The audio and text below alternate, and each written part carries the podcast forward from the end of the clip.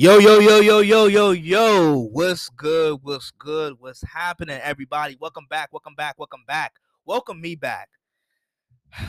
So, I am so sorry to all of my faithful listeners, to all of my listeners in general. I am so sorry for the long absence, the hiatus. but I am back. I am back in full action. I am so excited to be back. You guys don't, you guys just don't know how much it was hurting me not to be able to record my podcast. Now, I must say, over the past couple of weeks, I know I haven't uploaded in about three to four weeks, and there's been so much going on. Um, trust me, I have been all over the place. I have been dealing with life, uh, college finals. You know, I like I, I tell you guys this all the time. I told you this at the beginning of the year, uh, when my school year started. But I am a current college student, and final season came about me and I've just had to do a lot. Uh, so a lot of work, some work, just working, working, working. And trust me, I've been still paying attention to sports. It's still the same me. Um, I know you guys. I, I know I have been I have been MIA, missing in action for a while now. I promise you, I am back. The long hiatus was somewhat unexpected. I have still been going on many. I've been going on different platforms um and uh you know still giving my sports takes and giving my analysis of certain things that has transpired in the past uh in the past few weeks uh such as the NFL draft, NBA playoffs. I am so I'm deeply hurt that I have not been able to give you guys my playoff predictions and takes, um, my NFL draft predictions and outlooks. But I, I promise you guys, I can assure you guys that we are back full in action, fully loaded. We are back. Um, and I'm gonna give you guys. I've missed a lot. I, am a, so I'm gonna cover a lot of ground. I'm gonna cover a lot of ground, but I am super super excited to be back. Super excited to be back. I don't know if you guys can hear it in my voice, but I'm super excited to be back. And I, it, like I said, it crushed me that I was not able to provide and give out content because I've been so used to doing it on a weekly basis for the past almost almost going on three years. July would make it three years of this podcast existence. So I've just it's just something that like I do on a weekly basis. And for me not to be able to do it over the past few weeks, just it hurts me. So I hope you guys understand. Thank you guys for sticking in. Once again, like I always say, this is your humble and highly favorite host, Isaiah Kit of the Isaiah Kit Podcast. Like I said, we got a lot to get into. Um, and I want to I want to talk about the NBA playoffs. Uh, I want to talk about the NBA playoffs. I have some things on my agenda. I might dig into a couple NFL stories and rumors. Um, but it's a lot of NBA content. And I know my NBA, I know the NBA content. My NBA fans have been dying for more NBA content, dying for it. So I'm gonna give it to you. Um, second round matchups between the, the Phoenix Suns, Dallas Mavericks, uh, Golden State Warriors, and the Memphis Grizzlies. And then out east, we have the Milwaukee Bucks versus the Celtics, and then Philadelphia 76ers versus the Heat. So those are those are our matchups for the second round. Um, those that I, I, you know, these are the teams um that I kind of I predicted like most of my first round series. I know I know I wasn't able to give it to you guys, but I predicted that these would be the matchups for the most part. I got a couple wrong, but for the most part, these were the matchups that I predicted that would transpire and happen in the second round. And I'm more than I'm more than happy to go into each series individually, one by one. Um, so I'm excited to be back though, y'all. Uh, so let's go. I'm ready. Now I tell you this. Let's start with the Golden State and the Memphis series. I think we have an interesting series here, and I, I'm a, I, I'm picking Golden State to win this series. Um, six or seven games. I think Golden State's going to win this series. I think uh, ultimately they have the experience. Uh, I think they play better defense at times, situationally.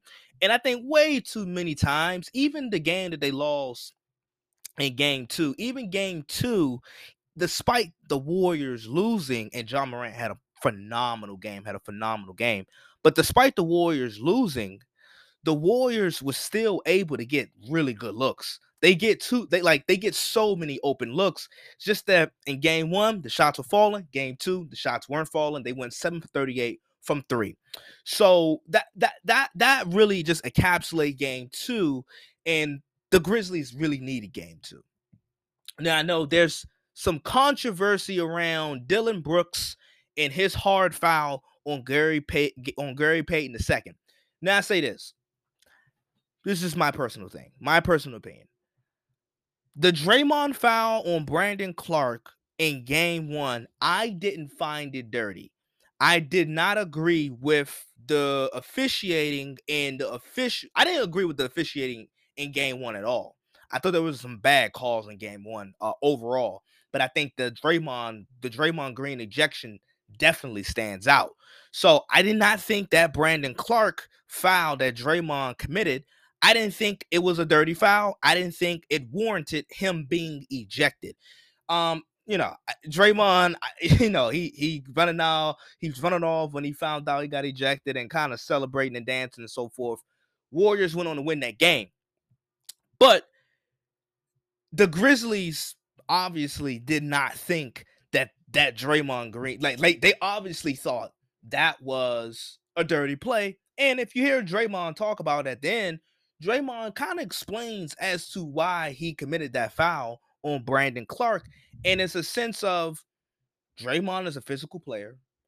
Brandon Clarke is a very athletic, really twitchy guy who is a tenacious rebounder. So if Draymond can find any little way to intimidate him, because Draymond athletically just can't match with Brandon Clarke. Brandon Clarke is a much younger guy.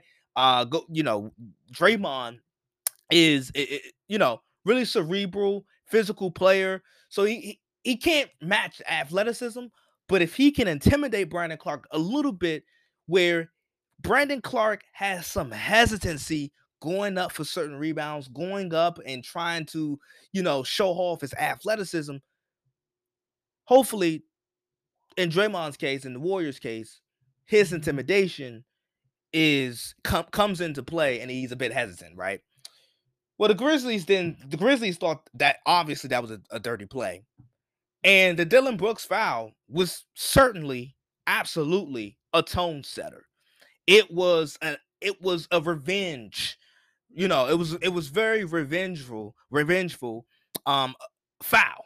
It was a it was a hard foul on their guy. Memphis is this young, hungry team. I talk about it all. I talked about it on someone else's podcast about the Memphis Grizzlies. They don't even ha- they're a very young team. They don't even have a guy that's that's 30. All of the Grizzlies players are under 30. I think the oldest guy is Steven Adams, and he's 28. So he's so he's approaching 30, but he's not even 30 yet. he's he, he's still 28. But the Grizzlies are a young, emerging, and feisty team led by Ja Morant. And that Dillon Brooks foul was a retaliation to what happened with Brandon Clarke. And like I said, my personal opinion, my personal preference and reference of what I saw, I didn't think the Draymond Green foul was a hard foul. But the Grizzlies didn't take it that way. The Grizzlies saw it as, you know, Draymond trying the Draymond and the Warriors trying to intimidate them, which they were. And the Grizzlies retaliated and set the tone early for game two. And ultimately, they stole, they got a game at home and they're going back to Golden State, tied 1 1. And we officially have a series we officially have a series. And I think this this series is so interesting in so many elements. But I think the one big thing that kind of correlates with the hard fouls and the intimidation is Golden State is this is one of the older teams, championship pedigree. That you know they're trying to get they're they're they're really desperately trying to get one more championship um in this run with Steph, with this core with Steph and Klay and Draymond. They have this young, exciting, emerging star in Jordan Poole. And the Warriors are they have it's a big brother feel about them. Whereas with the Grizzlies, Memphis, like I said, young, emerging team. And I think we're having the clash of older veteran team, championship pedigree. They know what it takes to win championships as far as their core. And the, and the Grizzlies are very much young, inexperienced, but they are really they're, they're, they're gonna give Golden State a series, I think. So that's what's really interesting about this series, where Golden State they tried to intimidate Memphis in the first game, and Golden State won game one. Phenomenal showing by Steph Curry and Jordan Poole. But then game two, Memphis is like, oh, hold on, hold on, hold on, hold on, hold on, hold on there. Memphis is like, hold on there one second. You guys are not going to intimidate us. We know you're the Warriors. You have Steph Curry, Klay Thompson. Like, no, no, no, no, no. But we're going to set the tone early for game two. That's what Dillon Brooks did. And I know some people are like, oh, well, Dillon Brooks, there's just no place for that in the game of basketball. And I'm like, are we serious? I hear so many people, so many people fantasize, fantasize and just nostalgically talk about the bad boy Pistons and the and the 90s Knicks. Like I hear so many people fantasize about those teams. They we hell, ESPN has 30 for 30 documentaries on those teams on those times. So we it's funny how we we pick and choose at times and for and and hear me out. I don't want to see any player get hurt. I'm not I'm not saying I want to see players get hurt. But it's just so funny how at certain times we pick and choose what side we are on because I swear there is so many people, media on the internet, social media, where we glamorize and just and, and fetishize and nostalgically talk about the bad boy Pistons and how basketball used to be physical and how the games used to be rough and rugged and then Dillon Brooks, you know, I, I and I get it. I, I, think Dillon Brooks that was a that was obviously a dirty play. Like I said, the men the, like the Grizzlies, they did that intentionally because they were retaliating. They were retaliating to what the Warriors did in Game One. Um, but I had no problem with it. Now, obviously, like I said, I'm not rooting for players to get hurt. I don't want to see any career threatening injuries. I don't even want to see an injury that I saw from Gary Payton II. But I, I so I, I'm not rooting for injuries. I'm not rooting for players to get hurt or to injure themselves. But we do have intensity. This that's something that the NBA, especially in its regular season, it lacks. The NBA lacks it, it lacks intensity. The regular season for the for, for at least half of it, it it's not intense.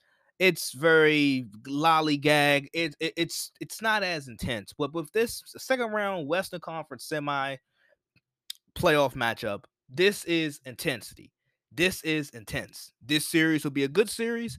Um, and like I said, I'm picking Golden State to win. I think Golden State is a less flawed team. I think Golden State, um, in both games have gotten so many good looks, so many opportunities. I, and I just, I always just find it curious. Like, like after during game one, um, well, I really like really after the result of game one, but I was I was tweeting it out in the middle of game one, and I was like, it is so it's just so crazy to watch, um, or not even crazy, but impressive to see the undersized Warriors get second chance opportunities at the rate that they do. Um, but overall, I think the Grizzlies, young team, they're feisty. I thought that was a reta- uh, you know, retaliation move um with on Dillon Brooks' hand. And I'm not mad at it. Brung some intensity intensity we have a series now. In this series, uh, this would be a good series. This should be a really good series. I'm I'm not I'm not mad at that at all. Uh, like I said, I think the Warriors will win six or seven games, but um, Memphis, yeah, Memphis. I, I, I like this move by Memphis. I like it. Now, um, I want to shift gears to Baker Mayfield, and this is going to be really quick. But Baker Mayfield now, so he requested a trade, you know, at the start of like the NFL all season. He saw, especially when so when Cleveland got Deshaun Watson or were actively going after Deshaun Watson, the writing was on the wall that Baker Mayfield's time as a Cleveland Brown starting quarterback was about over. And, you know, he requested a trade. I talked about how I, I like first of all, there's a certain caliber of player that requests trades and they get like accepted and deals get done, i.e., like Deshaun Watson, i.e., like Russell Wilson. Those guys have the equity to request a trade, and the franchise did it. Um, with Baker Mayfield, he requested a trade. He is nowhere near the status of those guys. And I give you some quick numbers. Since entering the league, Baker Mayfield is he, he's either ranked 22nd or worse in touchdowns, passer rating, completion percentage, accuracy since entering the league. He's he's ranked 22nd or worse. And to really give you a full body of work, a full to like really encapsulate what is happening with Baker Mayfield currently, his current status. His fifth year option. It, it, so first of all, Baker Mayfield probably not gonna be a starting quarterback this year. He will he he will probably. It's very unlikely that Baker Mayfield week one of this upcoming NFL season will be a starting quarterback. And a bit some of half of the reason is like many are questioning if Baker Mayfield is a starting quarterback, like if he's capable of being that. But then also the other portion is his financials the financial and the price tag that comes with Baker Mayfield. And he's making, he's set to make 18, nearly close to 19 million dollars this year. Fifth year option. Now the Browns can they can swallow a lot of that money and they just trade him and they get like some they get some throw around pick like a sixth or seventh rounder, and the team might take Baker on as a backup, but the Browns, you know, they have to eat his salary, or he stays in Cleveland and they just play it out, or they may cut him.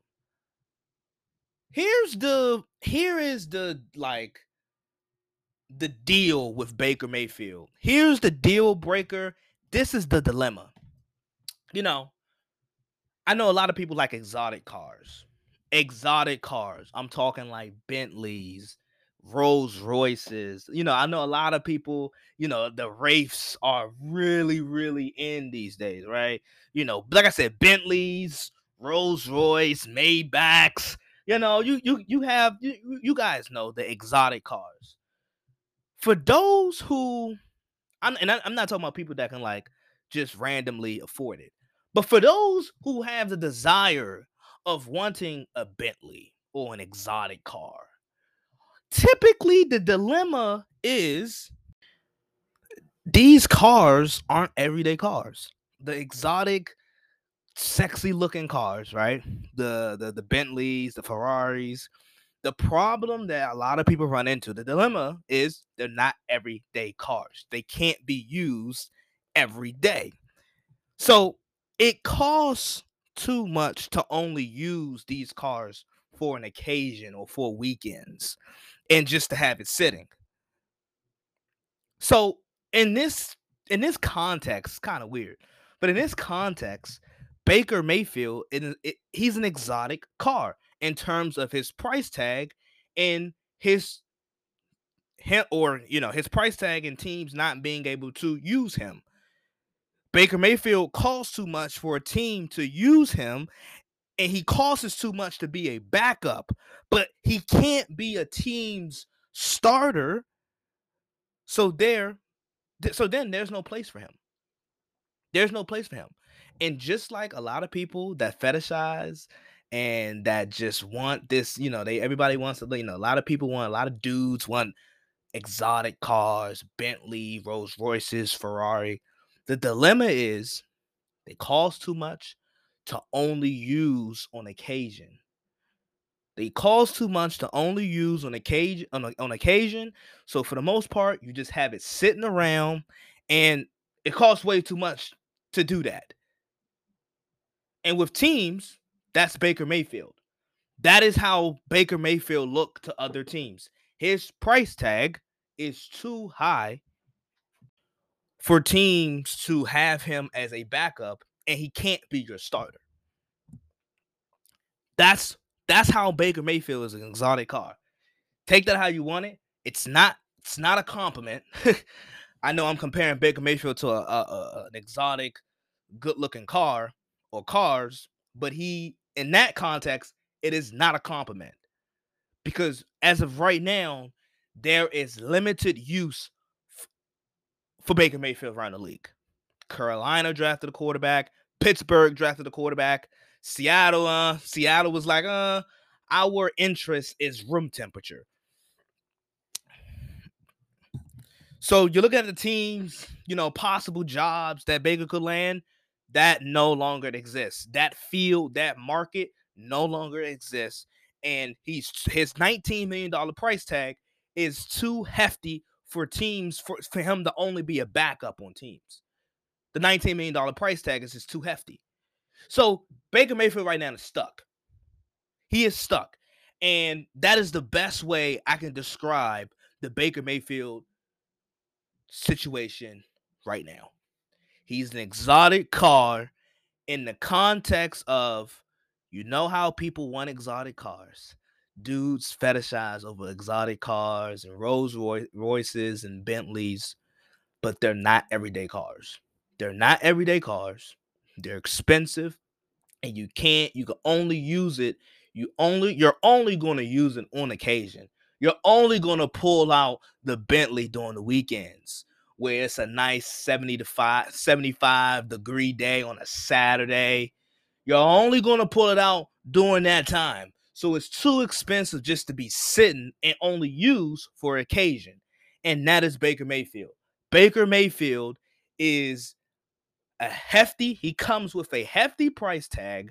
You can't, he can't be your starter. You he's too expensive to be your backup. So there's no use for him.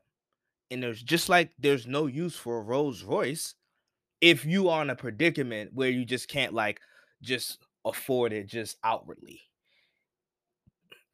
If you can't afford an exotic car just outwardly and, and afford to have it just sitting around the garage, you probably shouldn't get that car. That probably should not be the car that you purchase or finance. And that is Baker Mayfield. That is his current situation in state right now. and I know a lot of people like, oh, you're just trolling him. Oh, you're just coming after him. Oh, you're hitting him with low blows. No, no, no. I'm just like, you know, this is my podcast. And I talk a lot of Baker. And like I give Baker credit so you know some of my listeners probably wouldn't even listen to me if I did not talk about Baker. So so I give Baker a little bit of credit for that. But right now, Baker Baker Mayfield's situation part of it is due to his play which has not been really good. You look at his years in NFL, 6 wins, 6 wins, 11 wins, 6 wins. What's the anomaly? Oh, the 11 win season. What's the mean? What's the constant? Six win seasons. He has he like there's just so many there's so much evidence pointing towards Baker Mayfield right now in terms of him not being a starting quarterback, not being a starter, a starting level caliber quarterback. There's just so many metrics, so many stats, so many eye test things that you just see. Granted, granted, this uh, you know the second half of the the latter part of this past year, this past season, he was banged up. He he he he's a tough guy. Never questioned Baker's toughness, but but in terms of his value right now around the league, in terms of his future in the NFL as of right now, it is really really dim. And a lot of it, like like I said, some of it has to do with his play. Some of it has to do with his cockiness and his personality. And then some of it has to do with a lot of it has to do with his $19 million price tag. Teams will take Baker on as a backup, but they they won't they're not going to take him on as a backup with a 19 million dollar price tag. They're just not going to do that. And that right there is the current state of Baker Mayfield. That's the best I can describe it. He's an exotic car in that context. It's not a compliment. Not a compliment at all. Um, so it's a lot going on. I'm gonna get back to NBA playoffs. I'm gonna shift back to the NBA, and I want to talk about another series. Um, and I want to talk about the state of a team, and I want to talk about the Phoenix Suns and the Dallas Mavericks series, and more so about the Dallas Mavericks. The Suns, so the Suns, they have a 2-0 lead, dominant second half performances from Devin Booker and Chris Paul they actually they just they just turned up the heat, um, and they came out with the victory. So the series is going back to Dallas, but the Phoenix Suns lead two games to zero. And with Phoenix, you know, Phoenix was the favorite coming into the series. Uh Phoenix has been probably the most consistent team throughout the league from start to from start to right now. They've been the most consistent. You know, injuries, no injuries. They just have been clicking. They're they're a constant. They you know what you're getting when you watch Phoenix. I want to talk about Dallas Mavericks though. And Luka, Luka Don, Luka Doncic, you guys all know. You, if you're if you're listening to this podcast, you guys should know that I am huge on Luka Doncic. Um, I think he's one of the I think he's one of the shining, brightest stars, young stars that the NBA has to offer. I think this guy, he's already he already has been in MVP conversations, but I think he I think he'll win a couple MVP awards. Um, I think he's I, I just think he's bound to be one of the more notable faces and faces of the faces of the league uh very soon to come. In the Mavericks, they're they're fortunate. And I'm gonna say, and before I even go into depth about this situation with the Mavericks and Luka Doncic, I'm gonna say this. Like I said, Luka Doncic is going to be a guy over the past, over the next seven to eight years.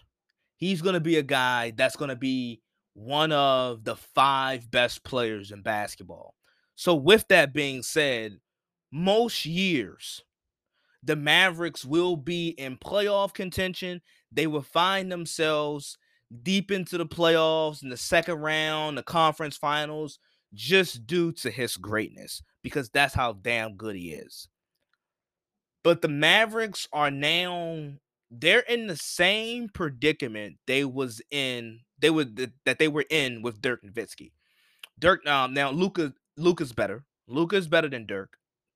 Um in terms of like Luka at his age right now and Dirk Nowitzki at at Luka's age, Luka was was light years better. Um light years better. Now, obviously, Dirk Nowitzki had that one. He had a one. He had one really great playoff run in 2011 where he he shocked a lot of. I mean, the Mavericks themselves shocked the world, the NBA world, with some of the the upsets that they pulled off during that playoff run, and that's how Dirk Nowitzki captured his uh, one and only championship. But for years, the Mavericks lacked a number two guy to put beside Dirk Nowitzki. Like I said, Nowitzki was really good, great all time great Hall of Fame player. But the Mavericks struggled for a long time to give him a legitimate second option. Um, like I said, they were the Mavericks always found themselves in playoff contention. Some years they would make really deep runs. Some years they would have great regular seasons and then have some underwhelming playoff performances and so forth or, or outcomes. And now we have the same case here with Luka Doncic, where the Mavericks don't have a legitimate second option. And let me and let me let me preference my words like legitimate, right? Jalen Brunson is a really good player. I think he's developed into a really good player. And due to his performance versus Utah in the first round, he probably will get paid. Spencer Dinwiddie, a really good player. But the gap between Luka and Jalen Brunson and, and, and Spencer Dinwiddie, it's a little too wide. It's a little too wide. The gap between Luka Doncic and Jalen Brunson is too wide.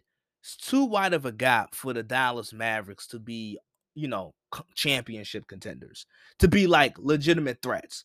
Now there were some people that that could see that you know a lot of people said, hey, the Mavericks could be champions. They could be finals dark horses. You know, they can be a team that come out the West. They can be a dark horse. And I agree because Luka, that's how great Luka is. That's a testament to how great Luka Doncic is. Um, and I must say, Jason Kidd has done a really good job uh in his first year in Dallas. But Dallas, they in order for them to win games and to win playoff series, they need unusual and untendency spikes. They need, you know, they, they need a bunch of threes to fall.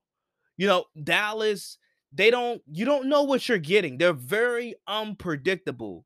You know, Luke, you know what you're getting from Luka. Luke is gonna give you, you know, his points, his his assist numbers, his playmaking, and so forth. He's gonna give you that. That's a given.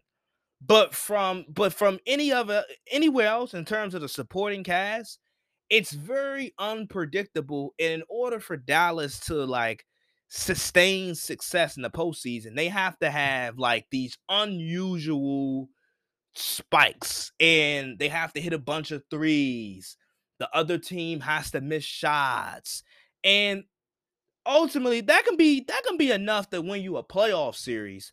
But when you run up when you run up against a team like Phoenix, where Phoenix they play the same game every night. They play the same game every night. And with a team like Dallas, they just struggle with consistency in terms of the supporting cast. At times, they struggle with consistency. And like I said, and and for in order for them to win games in the playoffs and win playoff series, they have to have these unusual spikes. You know, you know, uh, uh Luka, uh, Luka and Jalen Brunson have to go for 35. You know, they as a team, they got to hit 20 plus threes. They got to shoot efficiently from three. They need these unusual spikes. That's not going to happen every night. And it's not going to happen four out of seven times versus a really good team. It's just not going to happen. So that's the problem with Dallas. And in particular with this series, unlike Dallas was able to take advantage of Rudy Gobert on the defensive end because Rudy Gobert, they would Dallas would go small and you know Rudy Gobert would have to go out onto the perimeter and try to contest three-point shots. The problem with that is, or the problem with Utah and Rudy Gobert is that Rudy Gobert didn't have enough moves offensively to combat what Dallas was doing offensively. But Phoenix, that is not the case. Dallas cannot pick on DeAndre Ayton how they picked on how they picked on Rudy Gobert. Granted, Rudy Gobert is a better defender. Rudy Gobert is a he's a perennial defensive player of the year candidate, but he struggles on the other side. And Ayton, Ayton can give you more moves. Ayton has more of an offensive repertoire in his game to make you pay on the other end. Rudy Gobert couldn't make the Mavericks, he couldn't punish the Mavericks for going small. DeAndre Ayton can. So that's the that's the that's really the one key difference in this series between the first round series and the second round series. Rudy Gobert, yeah, great defensive big, but he can't he can't combat he can't come back and do and you know go head for head on offense. He can't take advantage of the small Mavericks inside offensively. DeAndre Ayton can. So that's the one big thing. But in terms of the state of the Mavericks, like I said, they're gonna have uh they're gonna have they have a Hall of Fame talent in their hand right here with Luka Doncic. He's gonna be a top five player. He's gonna be a top five player over for over the next seven to eight years. And throughout this run, if they're not, eh, you know, granted, if they're able to find a second option or not, Luka Doncic is going to be so good and good enough where he has you, and he's going to have you in second round series.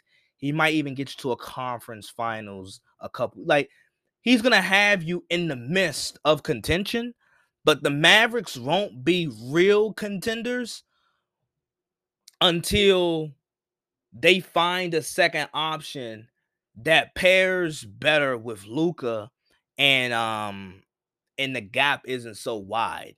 Like I said, I think Jalen Brunson is a fine player. I think he's a really good player. Um, but he's not a second option on a championship team. He's a really good player, but not a second option on the championship team. And the the the the the margin and the gap between him, between Luka and Jalen Brunson, is just a little too wide for the Mavericks to be championship contenders. So that's my take on the Mavericks. That's my state of the Mavericks. That's where I that's where that's where they're currently at. Um and like it's always good for a franchise to like have like eh, like a once in a generational type talent and a type player like Luka, like LeBron, like KD. But often it's very hard to find a second option that can match what they do, and especially with Luka's play style. Luka's very ball dominant, very ball heavy. So he's going to control a lot of the game. So you got to find the right second option that can play off of Luka because Luka's Luka's special. But you got to find the right second option that can play off of him, whether that's a superstar big or a wing that can really shoot it and don't need the ball. The Dallas Mavericks have to figure that out. Um, they have to figure that out very soon. But that is currently what they're uh, what they're having trouble with versus Phoenix, and they don't fix it. It's gonna be uh it's gonna be a it's gonna be a stumbling block and a roadblock until it's fixed, especially in the Western Conference. Um, so that's that.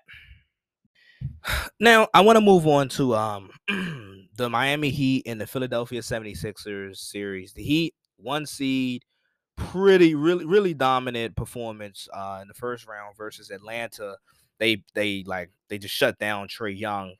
Um and you know Philadelphia they had a they, you know they had a pretty decent uh series versus uh Toronto, but obviously Embiid suffered the orbital injury and concussion. He had a concussion. So the first two games have effectively gone Miami's way. And I know a lot of the point of emphasis, obviously, James Harden is catching a lot of flack. Doc Rivers is catching some flack. Um, and I want to talk about James Harden. I, I think I tweeted out the other day. I was like, James Harden was once the guy that scored 452 points in the span of 11 games. Like I know that's like a random stat and like it's it, it, it, it's so random. But he was once that guy that scored a hundred, I mean 452 points in 11 games. 452 points in 11 games. That's insane. That is, and like for, for you guys to understand that, because I did the math, that is 41 points in that span. He averaged 41 points in a span of 11 games. That was once James Harden. That was like, that was once him. Like, he was the guy that dropped 40. He dropped 35, 40 like it was nobody's business. Used to. No longer does. He is no longer that player. And as a professional athlete, when you decline, when you start going down the hill, it goes down fast. Fast, fast, fast. So, I mean, I don't know what happened. Game two, James Harden, 6 for 15, 20 points.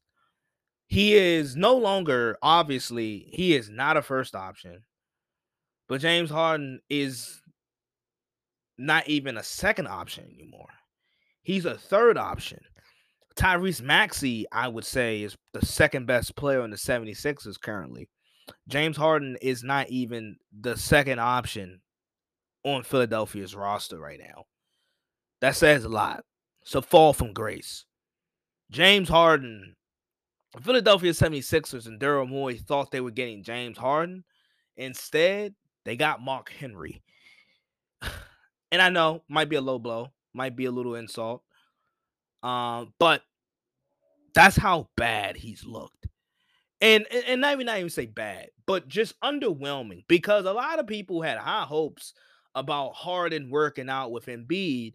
honestly, now that James Harden looks like a third option, staying in Brooklyn may have been the best option.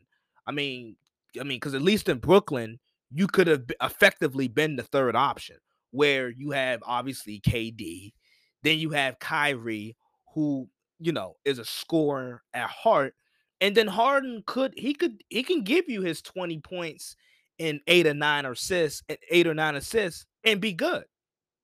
But he's in Philadelphia, and the fans of Philadelphia and the expectations around Philadelphia was that James Harden was going to be this effective second option perimeter player that Joel Embiid has been missing. That's what we that's what the that was the expectation. And I could have sworn the first game, his first game as a 76er, people were saying, "Oh my god, this is Kobe and Shaq." Kobe and Shaq.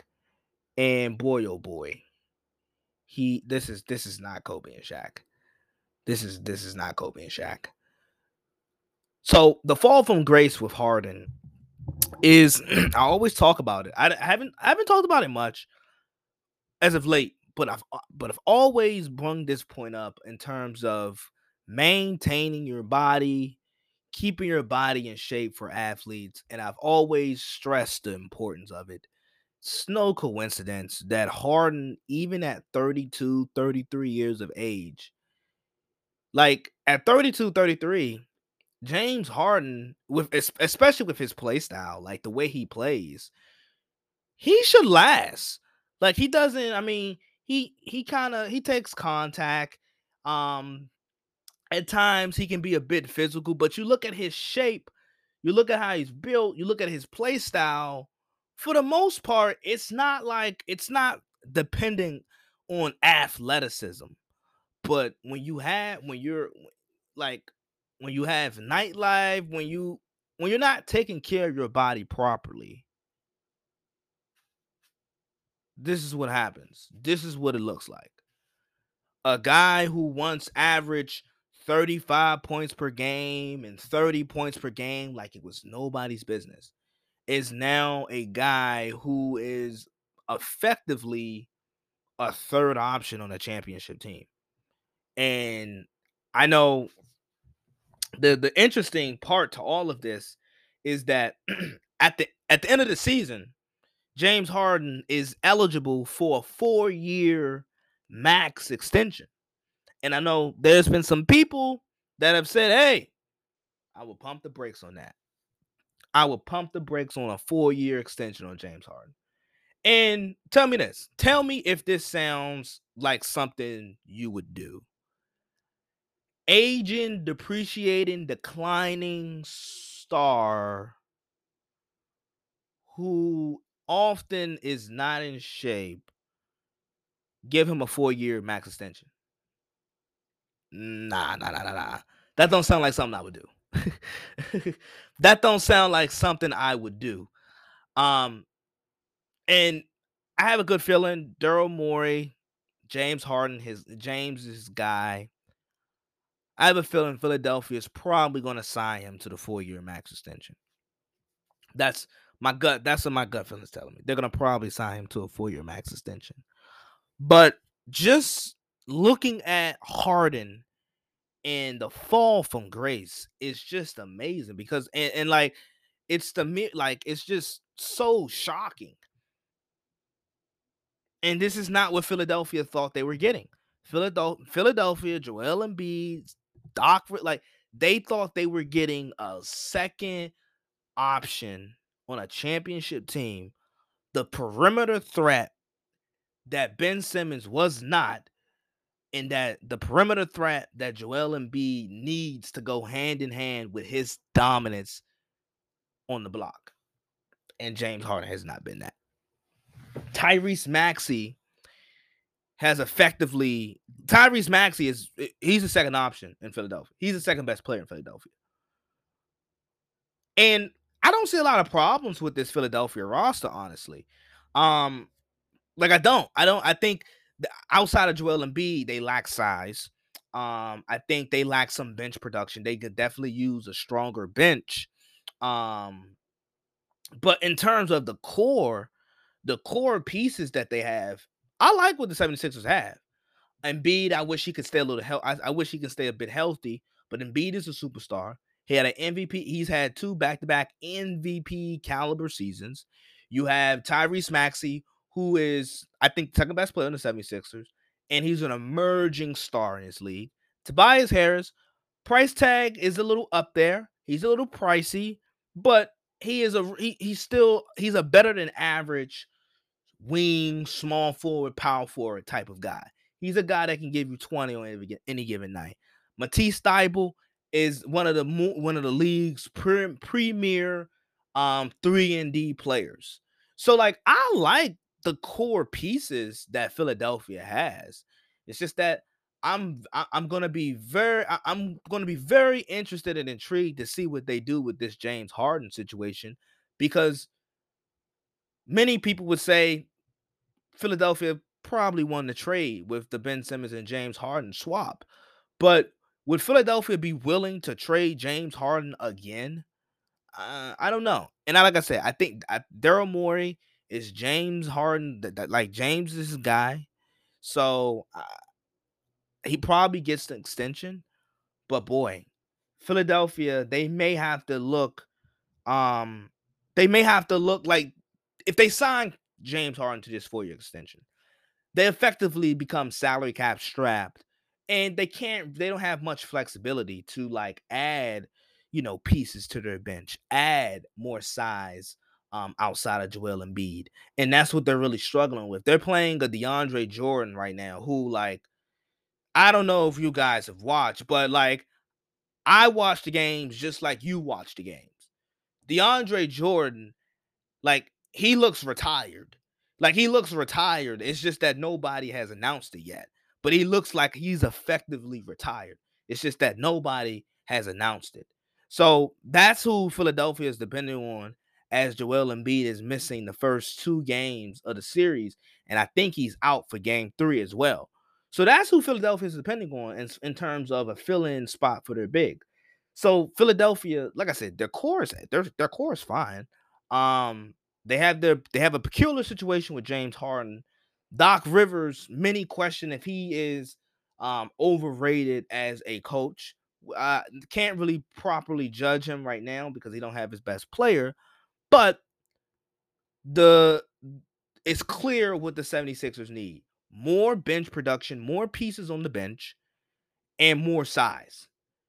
And with them signing of giving you know, giving Harden a contract extension, it'll make them it'll make it'll make them less flexible to do these type of things.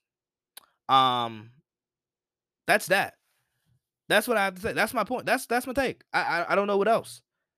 It, it, it, it they they lack flexibility. Like james harden can no longer beat guys off the dribble. He can no longer beat guys off the dribble. He can no longer get around guys as eh, you know as crafty as he once was. He, he he he's no longer that. He is no longer that. No longer that. James Harden had a great like offensively, he had like a five or six year stretch where offensively he was great. Aw- awesome to watch. And I like James Harden, but I'm just telling him like it is. I think for what he is right now, him staying in Brooklyn as the third option better fits who the player he is right now. Because right now, he's a third, he's effectively a third option. He's a guy that's going to give you 18 points, 20, 18 to 20 points with eight assists, eight or nine assists. Like he's going to do that for you. He's going to still bring that playmaking, but he is no longer second option. Um, and that's what Philadelphia thought they were getting. Simple as that. Um, that's what Philadelphia thought they were getting. Um, quick, I want to go quick um on the Boston and Milwaukee series. I think this is this is another really interesting series where I pick I, I picked Boston to win this series in seven games. Um, I think it'll be really tough though. I honestly think that Giannis he could still he ought well they, the Bucks have already stole one at home. I mean at Boston. Um, they go back home for this weekend for the uh, for game three. So we'll see what happens there. But I picked Boston in seven. Uh, Milwaukee, Milwaukee's size in game one gave Boston a lot of trouble in terms of scoring in the paint um, and trying to get inside buckets. I thought Boston in game one was very, very three happy.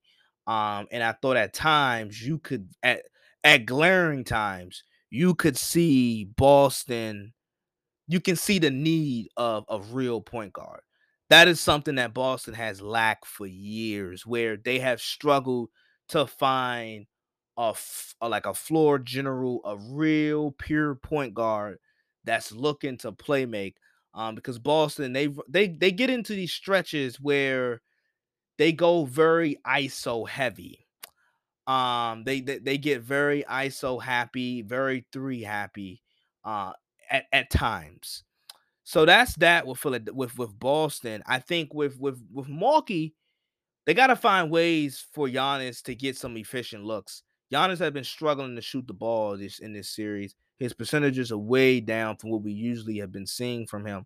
So Milwaukee got to find a way to get him easier baskets and easier touches around the rim. Um, but in terms of Milwaukee, you know, getting games at home, obviously their other guys gonna have to play well. Bobby Portis, Grayson Allen, Brook Lopez. Um, I think their front court, Matt, their front court lineup is very, very excellent, um, especially on defense, where they have Giannis, Brook Lopez, and Bobby Portis. I think I would I want to see that lineup, that front court lineup, run together a little bit more because uh with you know the things they can do on defense in terms of their length and size, it can give Boston a lot, a lot of trouble. But ultimately, I think Boston will win in seven games. Wouldn't be surprised if Giannis pulled it out though. Um, but this we have an interesting play. We have interesting playoff series for sure. Um, it looks like that Phoenix and Dallas series is probably gonna go five games. Luka, I think, would be good enough to get one game at home, but I think effectively, like I said, Dallas, they need too many things to go in their direction. Like they had, they need these, they, they, like they need these spikes. They need these unusual highly unlikely spikes in order to win a playoff series like this.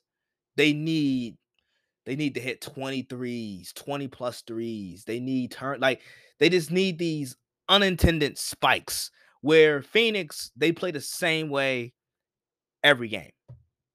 And consistency is key, chemistry is key.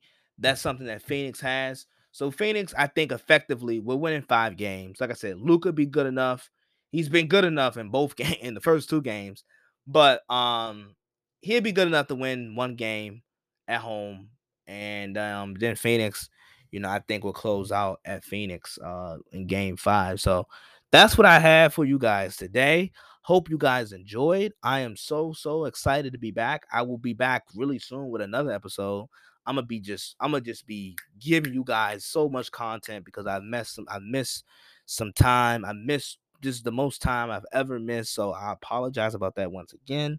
But always remember two choices, one decision. Your boy will be back soon, soon, soon. I'll be back with another episode. We'll probably talk about some NFL content and stuff like that.